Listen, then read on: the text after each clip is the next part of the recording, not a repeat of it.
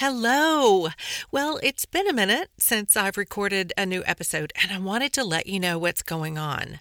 I'm writing a book, two actually, that will be published this year. I've heard from some of you that you're furiously taking notes as you listen to the podcast episodes. Some of you have even printed off the transcripts and are highlighting them and putting them in a binder. I love this so much, and it has inspired me for book number two. So, what you've been asking for, it's coming. Now, that said, I will be recording a new episode soon and we'll get back to a regular schedule. In the meantime, if you're interested in hearing about the book and knowing when it's coming out, be sure to go to triciazody.com and get on my email list. You'll be the first to know. Now, here's the episode you came for. Hi, friends. It's Tricia Zody. Welcome to my podcast, Another Beautiful Life restoration of mind, body, and spirit after brokenness. I am so excited that you're joining me here today as we walk this journey together. I believe that God is extending out his hand, offering each one of us the opportunity to be guided into restoration. I also believe that with restoration comes freedom, adventure, and great hope. These are the things He's calling us to, and I'm glad we can do this together. Hello, friends, and welcome to episode number 57 Beautifully Tragic.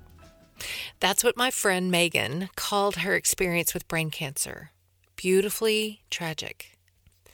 She subsequently died from it after fighting for 10 years, but used these words again just a few weeks before she passed away. Why would or maybe how could she even think to call it beautiful? Tragic for sure, but beautiful? She left behind a husband and two precious daughters. And beautiful is the adjective that she used to describe the tragic. How? I thought about my own experiences, the loss of both of my parents and the loss of my husband, and what would I call it? Beautifully tragic? Again, how could the words beautiful and tragic be put together to describe one's experience? How could beautiful describe the deep pain that I felt? How is it possible that the pain could actually be beautiful? Upon reflecting on that, I think the answer is best seen or at least noticed on the other side of the chaos of the event itself and the shock that follows. But it's there I promise. The answer to the how is found in the ways I'm able to be okay with the unknown. The way I'm okay with being the one, the only one, to make big financial decisions for myself and my family. The way I've learned to navigate life as a single person instead of a couple. But better, the way Brian's death impacted people, both far and wide from the hope filled memorial service four years ago to the ways and opportunities I have today to tell people our story, there are precious souls that are being pulled back into the loving arms of God, and some falling into His arms for the first time. Although I'd rather have my cake and eat it too, I believe that this is the better thing. Today, I think Brian would agree. Tragedy and pain, both, can be beautiful if they bring about results that have a beautiful impact, an eternal impact.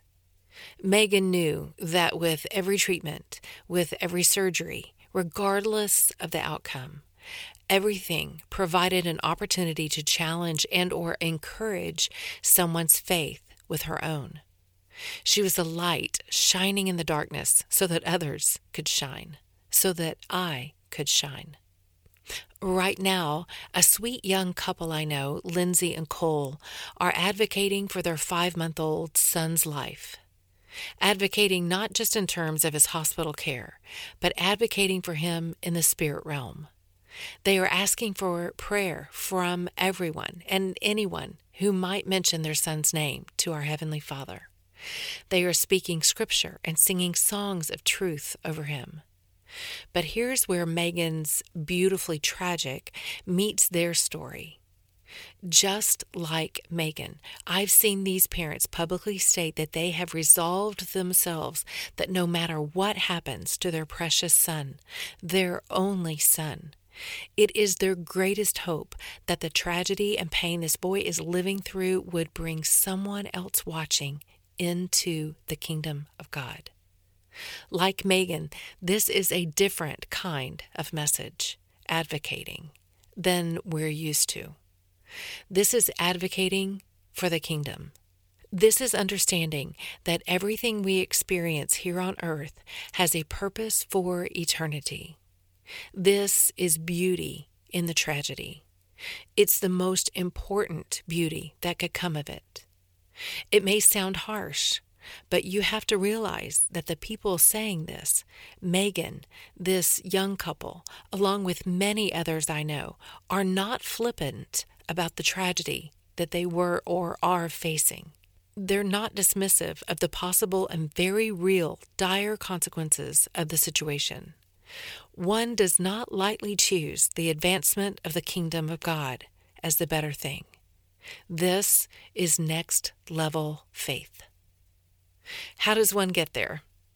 We're talking about some very real, very heavy stuff here life and death stuff, precious lives, babies, children. How do we choose the advancement of the kingdom of God as the better thing? I'm wondering, friend, do you think this way? Do you believe that what you're experiencing, what you're going through right now, has an impact on eternity? No matter how big or small it is. I'm wondering how differently you might be experiencing your circumstances if you did. What if we were able to believe that everything that happens in this life and everything that happens to us had a bigger purpose? What if we believed that circumstances in life weren't random, but a part of a bigger plan? Our response to or experience of our life depends upon the lens through which you see it. How could you look at your circumstances through the lens that God has a bigger plan? Could you?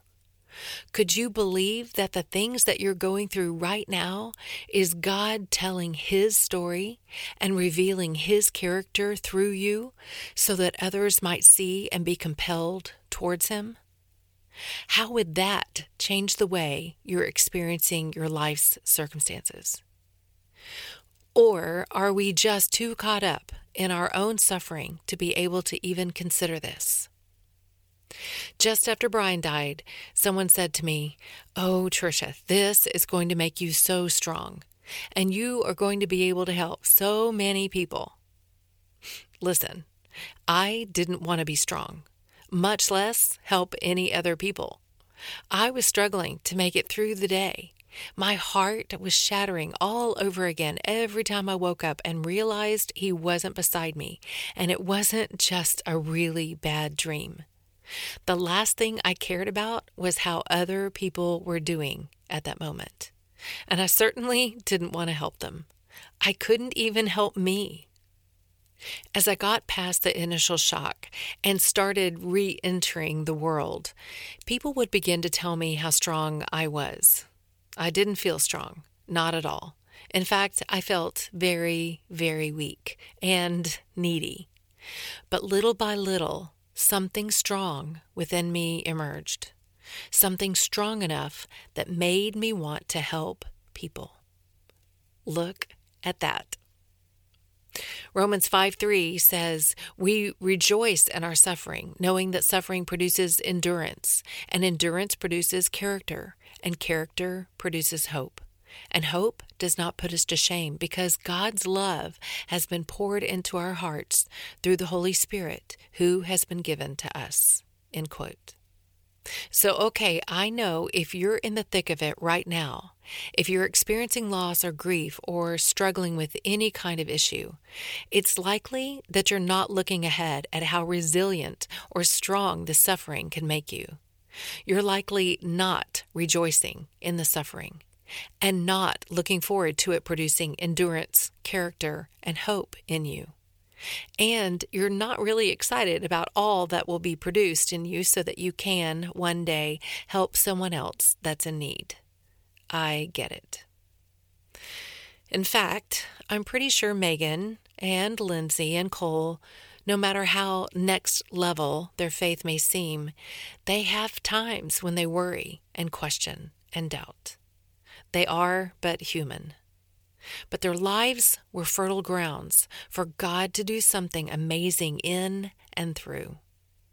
It did, has tested their faith. It's where the rubber meets the road. It's where you find out if you really believe what you claim to believe. So if you can't see it right now for yourself, and that's okay if you can't, let me encourage you to let the process work out in you. James 1 4, in talking about suffering, says, Let perseverance, patience, endurance, steadfastness have its full effect on you. Let it finish its work in you, so that you may be perfect and complete, lacking nothing. This describes someone whose faith is tested by great trials and stays loyal to his or her faith, even when and if they don't understand a thing about the whys and the how comes. Friend, tragedy or trials of all different kinds in life can have a beautiful, transformative impact on us. So it's not just beautiful for others' sake, it's beautiful for our own sake too. It grows and perfects our faith, creates opportunities for new possibilities that weren't there before, allows us time and space to discover who we are and just what we're made of, and makes us an example of hope and encourages others to hold on, push through, persevere too.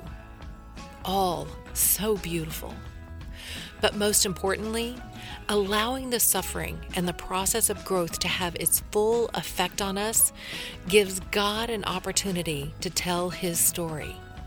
A story of a God so full of love and mercy for His children that He would stoop low to be a part of their lives in an intimate and caring way through His Son, Jesus that He is a God of such fullness that even in the midst of great trials and suffering, He can make the heartbroken feel as if they're perfect and complete, lacking nothing. Just like He did with my friend Megan.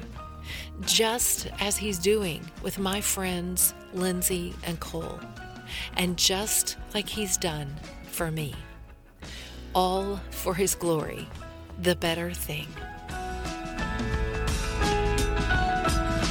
Friend, if you're in the thick of things right now and are not able to see your circumstances through that lens that God has a bigger plan, I'd love to be your coach and mentor and help you work through it. Through one on one time together, I'll help you reframe your story with purpose and giving you such fullness that you feel like you're lacking nothing. I've put a link in the show notes to my calendar to book a quick 30 minute chat to see if we're a good fit. Or you can visit my website, triciazody.com, and send me an email there. Okay, have a great week, friends. See you next Wednesday for the next episode of Another Beautiful Life podcast.